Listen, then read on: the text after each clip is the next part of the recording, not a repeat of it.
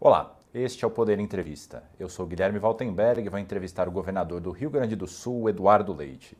Eduardo tem 37 anos e é bacharel em Direito.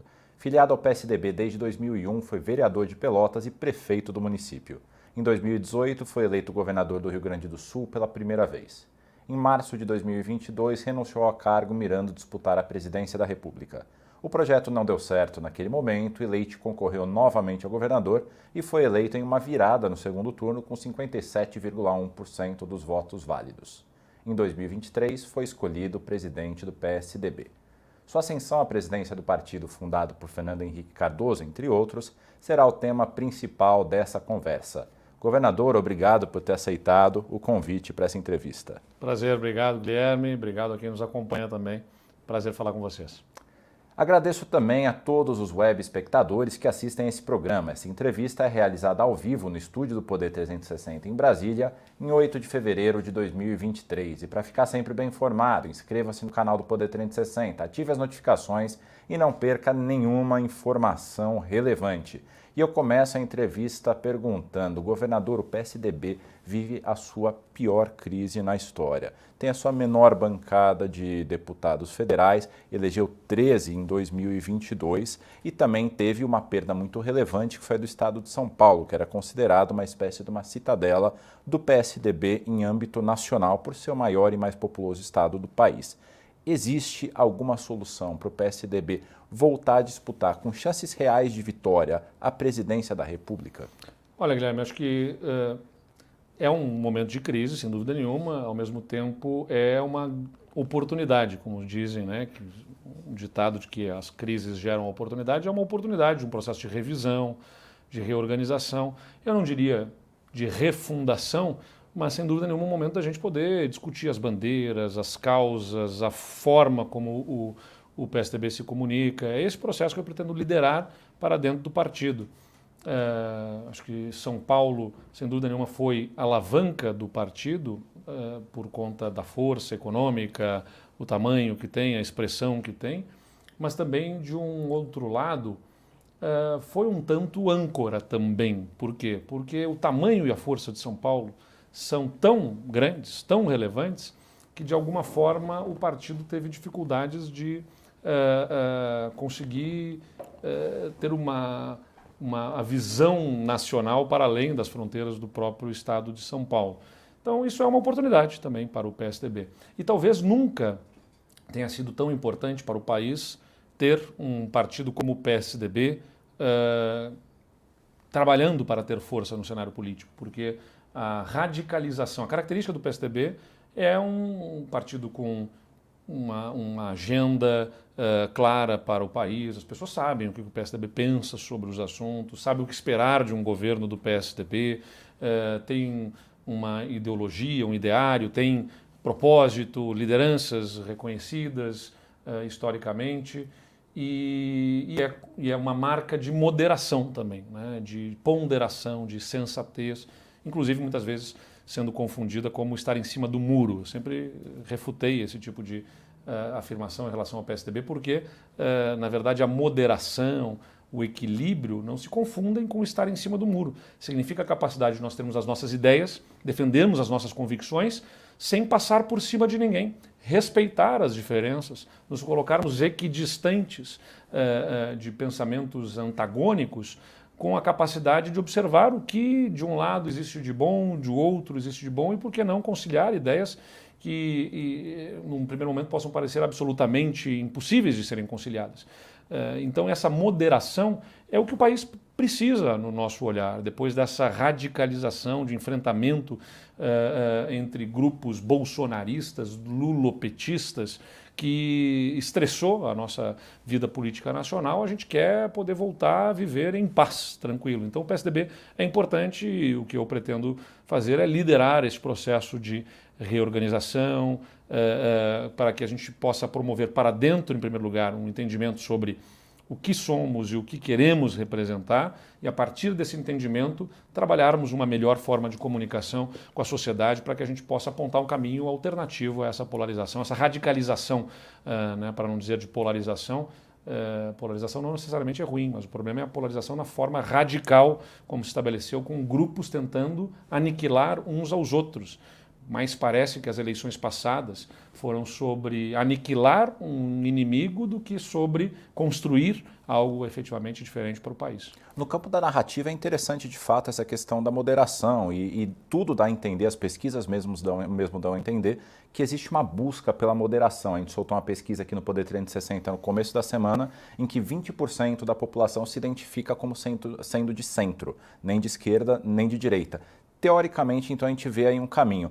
No entanto, é, tem havido uma, uma, dificuldade muito grande do PSDB e dos partidos de centro de ganharem corações e mente. Um exemplo, mentes, um exemplo é a eleição da, da então senadora, hoje ministra Simone Tebet. Ela não chegou a 5% dos votos nas eleições de 2022 e o então tucano Geraldo Alckmin em 2018, a mesma situação.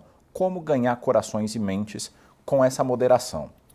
Acho que é... é toda essa análise né, sobre um processo eleitoral que se passou, uh, ela tem que ser feita com o devido, a devida cautela, dentro das circunstâncias que se vivenciou, porque as razões do, do voto são completamente distintas. Uh, eu não tenho dúvida que muitas pessoas votaram em Lula ou em Bolsonaro acreditando firmemente, desejando aquilo. Mas muita gente votou na rejeição a algum dos modelos, algum dos candidatos. Eh, porque para muitos uh, eleitores a volta de Lula era inadmissível, para outros tantos a permanência de Bolsonaro era inaceitável. Mas isso carreou, fez carrear os votos do que efetivamente a, a, o desejo vivo de, de querer um deles. Uh, e aliás, acho muito triste isso para o país, porque a eleição é um momento de uma democracia em que as pessoas devem levar para a urna as suas esperanças, a sua expectativa em relação ao futuro, os seus sonhos. Né? É, é, é, sobre isso, no final das contas. Naquele domingo, as pessoas devem votar pelo que elas querem para o futuro delas, das suas famílias, das suas comunidades, do seu país. E a gente viu as pessoas indo para as urnas muito mais com rancor, com ódio, com uh, uh, um sentimento negativo do que efetivamente querendo construir alguma coisa. Isso é muito ruim. Uh, bom, foi uma situação especialíssima que nós vivenciamos nessa eleição. O nosso trabalho é tentar, ao longo desses anos, não apenas num processo eleitoral, resgatar o sonho, resgatar a expectativa, a esperança na construção de um futuro. E para isso a gente precisa, claro, né, do ponto de vista é, estratégico, num um pragmatismo eleitoral, que eu digo não é contra o programático, é uma coisa sem a outra não se sustenta. A gente precisa ter o programático, o sonho, a alma que vai é, é, dar a propulsão a, uma, a um projeto conciliada, claro, com pragmatismo, que é do ponto de vista da estratégia político-eleitoral, atrair forças, como é que a gente consegue mobilizar, uh, ter bancada relevante no Congresso, uh, as eleições municipais que vão estar no meio do caminho, tudo isso uh, que são desejáveis. Mas a gente precisa conciliar essas coisas para dar sustentação a um projeto lá em 2026, uhum. que não necessariamente é um projeto meu, né? é um projeto, na verdade, deste grupo ao centro que quer a moderação para o país. Não é fácil, não é simples, mas a gente precisa construir isso mostrando uma alternativa. E eu vejo que há espaço sim, porque há esse desejo. Você falou aí, uma pesquisa fala em 20%. É... Buscar o posicionamento das pessoas sobre centro, direito, esquerda, eu sempre digo que a gente tem que tentar entender o que é esquerda e o que é direita para as pessoas. A gente vai tentar fazer elas posicionarem, mas o que elas estão entendendo que é esquerda e que é direita, né? É, porque direita é, é, é privatização, é, é, reformas estruturantes da máquina, é prezar o equilíbrio fiscal, é buscar menos impostos. Em geral, as pessoas sintetizam assim. A esquerda, para essas pessoas, também para a sociedade, muitas vezes é a preocupação com o social, programas de transferência de renda, é, é, valorização da cultura, é, valorização da diversidade e tudo mais. Eu digo, bom, e o que, que há de é, é, antagonismo entre essas coisas? Qual é a impossibilidade de convivermos e de trabalharmos pela convergência? Eu diria até mais do que isso. Eu diria que são questões dependentes. Eu preciso ter um Estado organizado, enxuto, que tem equilíbrio nas contas, para dar sustentação a uma política social relevante, de efetiva promoção social, de inclusão, de igualdade de oportunidades. Então, as pessoas traduzem o seu posicionamento político muitas vezes a partir de um ponto de vista em que elas estão ou do que elas vieram a compreender de rótulos muito antigos, que, na minha visão, não, não se sustentam mais nos dias atuais. Então, a tua é, meta, enquanto presidente do PSDB, é tentar trazer um novo rótulo, uma nova imagem para o partido que dialogue com o que as pessoas querem. Mas não basta ser uma nova imagem na casca e na superfície. Né? Uhum. Antes de partir para o que nós vamos na superfície mostrar para as pessoas, nós precisamos compreender o profundo. É, e é esse primeiro processo que eu pretendo liderar no PSDB. E qual está sendo a dificuldade profunda. interna? Não, eu assumi o partido faz uma semana, então uhum. uh, uh, agora, né, com um congresso novo, com a nova bancada, uh, os novos governos, a Raquel Lira, excepcional liderança que nós temos, mulher, jovem em Pernambuco, uh, né, seja uma referência no Nordeste, com a relevância que o estado de Pernambuco tem. Uh, o Eduardo Riedel, que assumiu o governo uh, do estado do Mato Grosso do Sul, também quadro tecnicamente qualificado, que, que compreende o valor da democracia e o respeito entre as diferenças. e eu, que fui reconduzido no estado do Rio Grande do Sul, mas que também estava num processo de montagem de governo, então estávamos na transição, né, eh, desde a eleição até aqui. Agora é que nós vamos começar a fazer esse exercício com uma sistemática, vamos definir uma sistemática de programação de seminários, congressos, fóruns para dentro do partido e nessa discussão, com o entendimento do que, que nos une, quais são as bandeiras, as causas que nós precisamos colocar em destaque, acertar a linha de comunicação. Se não, uh, né, qualquer mudança de imagem que se busque fazer sem essa discussão profunda é algo superficial e que não resiste uh, aos olhos da população. Do ponto de vista econômico, o PSDB ele é até bastante conhecido pelas suas bandeiras, que é a responsabilidade fiscal, Fernando Henrique que aprovou a lei de responsabilidade fiscal, os governos estaduais em geral têm uma condução bastante responsável do fiscal. E também é um partido que def é, defende privatizações, o senhor privatizou uma série de empresas no seu primeiro governo. E da mesma forma Fernando Henrique e outros governadores do PSDB. No entanto, fica uma lacuna com relação às pautas, às bandeiras é, da pauta de costumes, a chamada pauta de costumes. Hoje, já é possível dizer quem é o PSDB no segmento costumes? Por exemplo, qual é a posição com relação a casamento LGBTQIA+, qual é a posição com relação à legalização da maconha, seja uso medicinal ou recreativo? O PSDB já tem essas bandeiras? É isso que vai ter que ser discutido. Né? Eu diria que, em primeiro lugar, a característica do PSDB sempre foi a, a, de respeito, de moderação. Né? Nunca foi de afrontar, não é certamente um partido conservador. Uh, aliás, até porque a minha crítica pessoal, eu não vou me arvorar aqui a falar sobre uh, posição partidária, sobre aquilo que ainda não foi suficientemente discutido né, na composição que o partido tem hoje, uh, mas a minha posição individual, ela é justamente de que essa chamada pauta conservadora, conservar tem muito a ver com, você poderia traduzir de outra forma, como congelar. E o, tema é congela quando? Congela em que momento? Uh, se, for congela, se fôssemos conservar costumes há 100 anos, mulheres não estariam votando, não estariam trabalhando, né? mulheres não teriam exercício de diversas atividades profissionais. Isso é inadmissível nos tempos atuais. Né? Então a gente vai essa, essa negação a uma evolução da compreensão do ser humano sobre a, a uma revisão de, de, de papéis, né, da possibilidade do, de cada um ser o que é e o que queira ser, uh, né, sobre a questão LGBT, ou até de discussão sobre outros temas, como uh, as questões sobre as drogas, como regulamentar, como o que, que é proibido, o que, que não é. Existem várias drogas lícitas que causam, às vezes, males maiores do que drogas do ponto de vista coletivo, social, do que drogas ilícitas. Então, negar a discussão, né, ser simplesmente contra a discussão, para um melhor entendimento uh, sobre determinados temas, não é o melhor caminho. O PSDB é um partido que sempre uh, teve disposição para discutir os temas. Uh, acho que isso, isso, é uma primeira questão. em contraponto a partidos mais radicais ou posições ou lideranças políticas mais radicais que não admitem sequer a discussão, não querem nem discutir e atacam qualquer possibilidade de, de discussão sobre esses temas como sendo um mal em si mesmo. Né? É, então, essa, essa, é a primeira posição do PSDB: razoabilidade, sensatez, equilíbrio, bom senso né, para, para discutir os temas. Agora, se ele vai tomar uh, uma posição ainda mais afirmativa na defesa desses temas, é o que eu pretendo gerar de discussão para dentro do partido.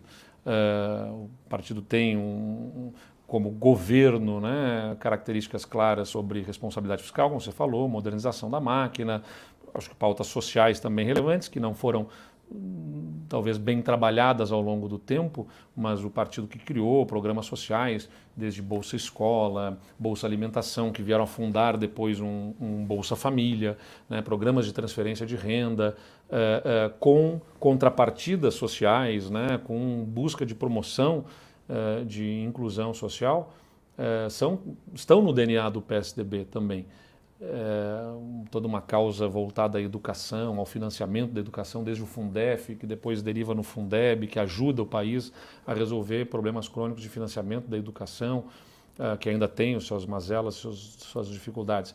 Então, tudo isso está no DNA do, PS, do PSDB. Mas, em algum momento, talvez por ter antagonizado com o PT eh, durante boa parte da sua história, no momento que o antagonismo ao PT passa a ser exercido por outra força política, nitidamente o bolsonarismo, isso tenha gerado uh, um, um, momento de crise, né, de identidade para o partido. E é isso que agora nós precisamos, com profundidade, discutir para que haja uma coesão sobre as causas e as bandeiras, a identidade do partido, de forma a termos uma posição que seja coerente e compreensível diante da população. E parte dessa polarização teve como consequência quadros antigos, alguns históricos do PSDB, migrando para outros partidos. Eu cito agora Rogério Marinho, o senador Rogério Marinho, que foi candidato à presidência do Senado contra o Rodrigo Pacheco, acabou perdendo, mas ele era um quadro do PSDB, que agora está no PL, partido do ex-presidente Jair Bolsonaro. É, isso tudo com um preâmbulo para te perguntar como que o senhor pretende conduzir a relação do presidente do PSDB com as bancadas na Câmara e no Senado, o senhor pretende ser presente no dia a dia das decisões das bancadas? Uh, naturalmente, a gente precisa, como eu disse, a partir desse processo de discussão da nossa identidade, que deve ser, porque não é para ser o partido, não é da característica do PSDB ser, ter um dono. Né? Eu não sou o dono do partido, eu não, sou, não tenho o partido nas mãos, eu não, tenho, eu não mando no partido. Uh, eu fui eleito presidente do partido para liderar este partido. E liderança a gente exerce buscando convencer e se permitindo ser convencido também, num processo de diálogo, de interação, respeitando as outras lideranças que o partido tem. E as lideranças uh, proeminentes que nós temos estão no Senado, na Câmara dos Deputados, que fazem a cara do partido aos olhos da população. Então, a partir dessa discussão que eu digo que é da identidade, das causas, das bandeiras, do que nos une, é que nós precisamos estabelecer os posicionamentos. Uma espinha dorsal né, do pensamento político do partido precisa estar muito clara para que a gente possa uh, uh, uh, trilhar o caminho seguindo essa, essa visão de mundo que nos une. Bom, naturalmente, em alguns momentos isso pode significar inflexões para cá ou para lá, isso não significa pensar todo mundo a mesma coisa, isso não significa ter absoluta uh, convergência em todos os temas, mas a gente precisa ter uma espinha dorsal, como eu disse, que, que é a orientação maior da nossa atuação política. Uh, essa compreensão precisa estar clara. E assim vamos exercer os posicionamentos do partido com uma busca desta coerência, que é fundamental dentro da construção de uma agenda para o país e de uma estratégia de busca pelo poder, que é legítimo. Uh, os, os partidos devem ser né, agremiações, uh, ou seja, uh, reunião de pessoas em torno de, um, de uma legítima busca para o exercício do poder, uh, para que a gente possa ter governos funcionando na direção que a gente acredita. Isso exige uma análise estratégica, posicionamentos, com clareza, para que a população, ao observar coerência de posicionamentos, entenda que ali está uma alternativa é, não é uma construção simples. Né? Uhum. Eu pretendo estar acompanhando. É claro que a minha posição como governador limita um tanto também esta, uh, esta atuação, mas não é sobre pontualmente, simplesmente, ó, essa votação ou aquela votação, vamos fechar questão nisso. Se nós tivermos essa espinha dorsal e o entendimento do que, que nós nos une como visão de país e visão de mundo e de sociedade e nas pautas relativas aos seres humanos todas, se a gente tivesse a espinha dorsal definida, nós teremos capacidade de nos posicionarmos de forma coerente em cada uma das questões que vierem pela frente. Por isso que isso é, vamos dizer, na cartilha, é, é, aquilo que deve nos orientar na nossa, no nosso posicionamento, mais do que simplesmente ponto a ponto, de forma dispersa, tomar posição sobre questões isoladas. Em quanto tempo que essa espinha dorsal, dentro desse trabalho que o senhor é, vai começar a conduzir agora, de reorganização interna do PSDB, em quanto tempo isso já deve estar pronto? Existe um prazo?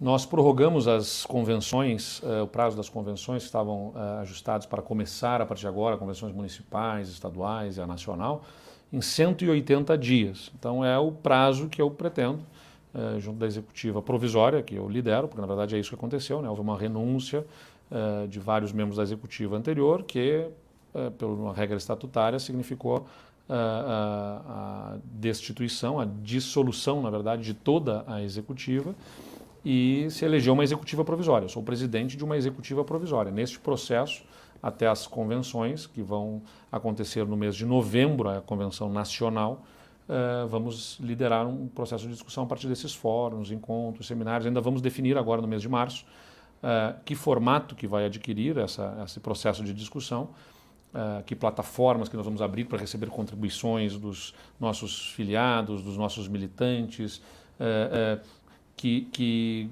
que grupos de intelectuais e formadores de opiniões que nós pretendemos mobilizar para discutir causas e temas de interesse da sociedade que ajudem a, a, a podermos ter essa clareza de posicionamento. Então, a, pretendemos em maio, junho e julho estabelecer esta discussão para que logo mais, a partir de agosto, setembro, outubro, a gente possa desenvolver o processo de convenções com a definição dos dirigentes definitivos aí em todas as instâncias partidárias. O senhor disse que não é dono do PSDB e, de fato, o PSDB tem essa característica historicamente de o presidente nunca se portar como dono do partido. No entanto, os partidos que estão se dando bem, são que elegeram bancadas grandes, que estão disputando aí o poder no dia a dia da discussão política no Brasil, os presidentes têm uma participação bastante recorrente no dia a dia. Eu cito como exemplo o Gilberto Kassab, que veio a Brasília, ele é presidente do PSD, como o senhor sabe, só para os nossos espectadores estarem aí mais a par. Ele veio a Brasília para conter uma rebelião interna no PSD na eleição para presidente do Senado. O Republicanos, que elegeu também 42 deputados nessas últimas eleições, o presidente Marcos Pereira, que também é deputado federal, ele tomou parte em toda a discussão sobre o apoio a o candidato a presidente do Senado, nesse caso, Rogério Marinho. Não falta no PSDB uma figura central que una, que junta o partido, que junte o partido, para que o partido no dia a dia mantenha sua coerência, tenha uma cara também na hora de atuar? Não falta essa figura? É uma característica da política brasileira, né? deste personalismo uh, sobre o processo eleitoral, lideranças. Você tem né, Bolsonaro sendo um amálgama de um campo político, Lula de outro campo político.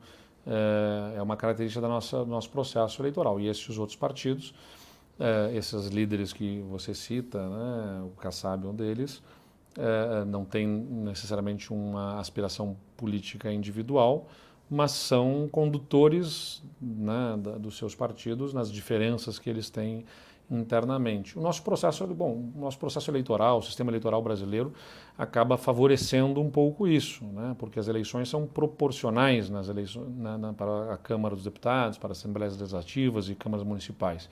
Em eleições pro, proporcionais, uh, o que mais conta é formar legenda para eleger e não eh, contraposição de, eh, de posicionamentos como uma eleição distrital proporciona. Por exemplo, a eleição distrital acaba sendo de alguma forma é, como uma eleição majoritária por distritos. Uhum. Qual é a característica de uma eleição distrital? Naquele distrito, naquela localidade, existe um deputado que vai ser eleito. É, então ele tem que agradar uma maioria daquele distrito. É, e, consequentemente, ele vai ter que trafegar em várias bandeiras, não apenas em uma, que lhe proporcione, na soma com os deputados dos, dos outros candidatos do seu partido, se eleger. Então, o nosso sistema político acaba favorecendo esse tipo de, de ação. Bom, é, é, é, por isso que é importante nós reforçarmos do ponto de vista programático o partido para que nós possamos. Não, não, não vejo espaço e nem é da característica, senão vai ser mais do que a gente vê nos outros partidos, um partido tendo uma figura que é, seja quase que um dono do partido. Né? Uh, não é o que o PSDB se propõe a ser. E se não se propõe a ser isso, uh, e o que de, de, uma visão pragmática nos dificulta nesse cenário eleitoral a nossa atuação, então precisamos reforçar a, a questão programática. Não é o caminho mais fácil, mas é o caminho que nós entendemos mais, que mais se justifica para a nossa atuação política. Porque não é sobre nós mesmos, não é sobre simplesmente ter cadeiras ou representação uh, política numérica, é sobre conseguir ter uma agenda. Né? Uh, e esta agenda precisa ter clareza de todos que fazem parte do partido e nós nos unirmos em torno dela.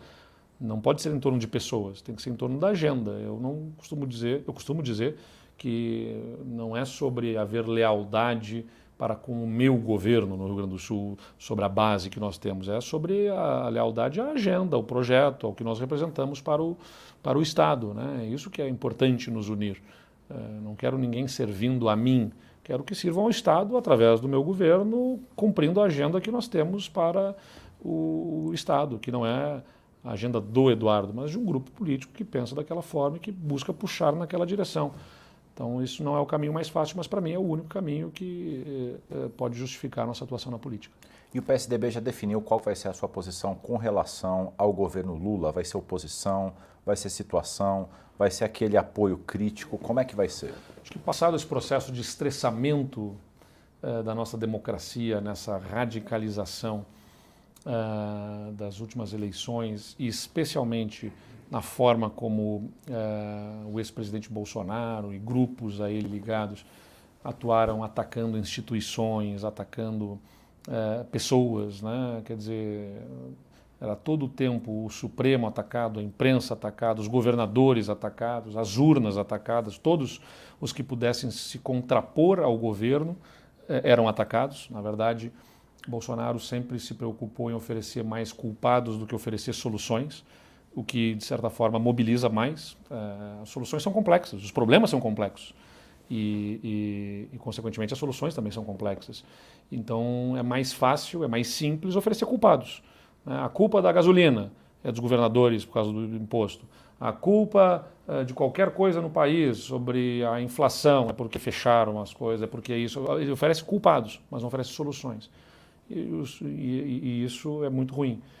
Então, passado esse momento de estressamento, acho que há uma compreensão dentro do PSDB que a gente tem que ajudar a apaziguar os ânimos, que a gente precisa é, é, superar esse momento de confronto brasileiros contra brasileiros e tentar ajudar uma composição, o que significa, em relação ao governo, ter um pouco mais de tolerância né, para ajudar a encontrar-se um rumo. Tolerância não significa ser base, sustentar um governo, é, mas significa fazer uma oposição de forma responsável, na minha visão. E por que oposição? Porque nós, nós temos diferenças do ponto de vista do entendimento sobre o tamanho que o Estado tenha que ter, sobre a estrutura da máquina administrativa, sobre como a estrutura das carreiras na Previdência, uh, as, as, as, políticas na área fiscal devem ser tomadas. Né? Uma visão diferente na economia, muito substancial, vejo como uma involução.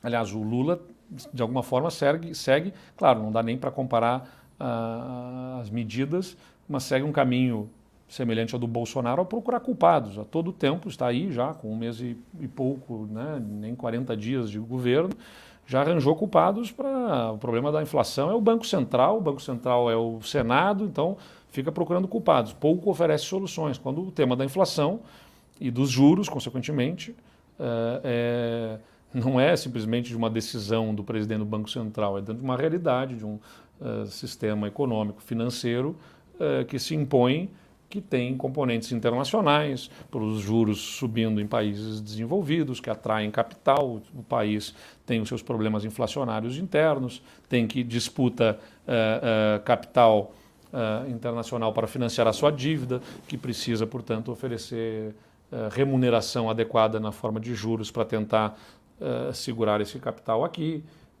então, o problema é muito mais complexo, mas ao invés de resolver os problemas oferecendo soluções que deem segurança para investidores, né, para o mercado financeiro, prefere arranjar culpados e apontar culpados. Como eu disse, não dá nem para comparar o que fazia Bolsonaro, gerando uma animosidade interna muito grande. Né? Mas, de, de alguma forma, tem uma sinergia e se aproximam os modelos de oferecer culpados. Então, a posição do PSDB vai ser de se contrapor, uh, me parece, de apresentando alternativas fazer a oposição, não simplesmente de tentar convencer. Qual é o grande problema, Guilherme? Assim, eu acho que a política se deslocou muito para uh, um debate sobre as intenções das pessoas. Eu não discuto qual é a intenção do Lula. Uh, não acho que ele seja mal intencionado Uh, acho que ele tem boas intenções, acho que ele tem verdadeiramente, de forma sincera, o desejo de ver uh, pessoas mais pobres se promovendo socialmente, né? sendo incluídas. É o meu desejo também. Né? Eu não aceito que coloquem também suspeitas sobre as minhas intenções. o PT fez muito isso durante muito tempo, né? aquela disputa de é, no tempo deles, no nosso tempo, eles, nós e eles, essa ricos e pobres. A herança né? maldita. A herança maldita, essa, essa, tentativa sempre de colocar. Então a gente tem que se contrapor sobre os modelos que nós temos. Bom, o modelo do PT aposta aumentar o gasto público, uh, vai financiar serviços, obras, investimentos que vão melhorar a economia e tudo mais. Nós entendemos que é importante ter obras, que ter investimentos, só que não é aumentando o gasto público, porque se o Estado coloca dinheiro, o Estado, governo, né? coloca dinheiro que não existe na economia real, uh, vai ter um primeiro resultado, inflação. Se você vai imprimir dinheiro ou endividar o Estado para poder colocar dinheiro na economia, para poder fazer obra, investimento que não encontra respaldo no que está sendo gerado economicamente, isso vai pressionar a inflação, porque as coisas vão ficar mais caras, porque tem mais dinheiro circulando que não encontra correspondência em efetiva produção econômica. E isso vai fazer as coisas ficarem mais caras. E a inflação vai corroer o poder de compra de quem? Dos mais pobres. Então, por mais que seja bem intencionado o movimento, ele não vai dar o resultado esperado. E nós vamos exercer o contraponto a isso. Né? Mas não simplesmente tentando convencer ele é do mal, ele é safado, ele é desonesto, canalha ou qualquer coisa, qualquer tipo de adjetivo. Nós vamos mostrar um caminho diferente, fazendo o contraponto e buscando convencer as pessoas de que existe um caminho alternativo. Nossa entrevista está chegando ao fim, mas dá tempo de uma última pergunta. É, muitos dos partidos que até o ano passado estavam junto do PSDB fizeram, inclusive, é, o apoio à candidatura de Simone Tebet à presidência, como o MDB, o Podemos e o Cidadania, que está federado ao PSDB, têm feito gestos ou de já ter entrado na base de Lula ou de estar tá tentando entrar na base, como é o caso do Podemos e de parte do Cidadania. O PSDB não corre o risco de ficar isolado nesse processo? Uh, vamos assim, né, os parlamentares são eleitos pelas suas comunidades, têm desejo de entregar resultados, seja na forma das emendas que se tornaram impositivas, seja na relação com o governo para conseguir entregar resultados às suas comunidades. Isso torna né, o governo muito sedutor na sua capacidade de convencimento, né, vamos dizer assim, para atrair uh, para a base. Mas, bom, o Podemos não estabeleceu uma relação de base de governo, embora possa ter algum tipo de, de relacionamento de deputados aqui e ali, mas existem deputados que são fortemente opositores ao governo também, dentro do Podemos, mesma coisa dentro do Cidadania, no PSDB. Então, como eu disse, o nosso sistema político-eleitoral, ele é, gera essas incoerências, vamos dizer assim. Né? É, o importante é que a gente consiga nas lideranças, nos grupos que buscam formular dentro desses partidos e conduzir, esses partidos continuaram apontando caminhos alternativos. Uh, nós não, da minha parte, não será jamais uma oposição que deseja o quanto pior, melhor. Uh, inclusive, poderemos ter tantas convergências em tantos pontos e ajudar o governo a construir soluções. Uh, o, o ponto objetivo é não permitir que haja cooptação para sustentar um projeto de poder. Até porque nós sabemos a característica do Partido dos Trabalhadores é de buscar hegemonia. É, é difícil qualquer pessoa projetar que o Partido dos Trabalhadores, é, exercendo o poder, venha a compreender que em algum momento ele tem que passar o bastão para algum partido aliado, né? o que de forma natural acontece em outros lugares. É, o PSDB fez o gesto na última eleição, uh, entendeu que a, a, liderança de um projeto poderia ser de um outro partido e pela primeira vez deixa de ter candidato. Acho que é difícil qualquer pessoa imaginar que o PT venha fazer isso em direção a qualquer um dos seus aliados uh, uh, num futuro próximo e até mais distante, porque uh, o Partido dos Trabalhadores é da sua característica, gosta de parceria com eles mandando. Né? Então, isso impede que se haja um entendimento uh, com o Partido dos Trabalhadores, por essa característica hegemônica. Uh, e, bom, além das questões de diferenças ideológicas, programáticas em várias, vários pontos críticos né, do, do pensamento sobre uh, o futuro do país. Então, no momento que a gente opta por não ser uma oposição raivosa, que busca inviabilizar, criar obstáculos porque não acreditamos nesse caminho, é natural que isso gere a possibilidade do diálogo e da possibilidade do diálogo eventualmente gerará algum tipo de eh, eh, associação desses parlamentares mais próximos ao, ao, governo. Mas acho que isso não, não oferece riscos e né, nós encarregaremos, a partir dessa discussão, com profundidade do que a gente representa, da alternativa que queremos ser, de conseguir ter essa espinha dorsal que blinde uh, o, o, nosso partido e, de alguma medida, também na discussão, o Cidadania está federado conosco, que ajude a blindar também o Cidadania e, se ampliarmos essa federação com o Podemos ou com outros partidos, que a gente consiga criar a blindagem a qualquer tipo de interferência, que a gente sabe que acontece na política brasileira, uh, de esvaziamento dos nossos partidos por tentativas de cooptação uh, feitas por quem está uh, do projeto político que está em curso, né? que acaba acontecendo. A gente vê isso acontecendo mais em alguns estados, menos em outros e também no plano nacional, de uma tentativa de esvaziar opositores. Né? E a gente vai buscar reforçar o programa para poder sustentar o nosso projeto ao longo desse próximo período. Chega ao final essa edição do Poder Entrevista. Em nome do jornal digital Poder 360, eu agradeço ao governador Eduardo Leite pela entrevista. Eu que agradeço. Obrigado.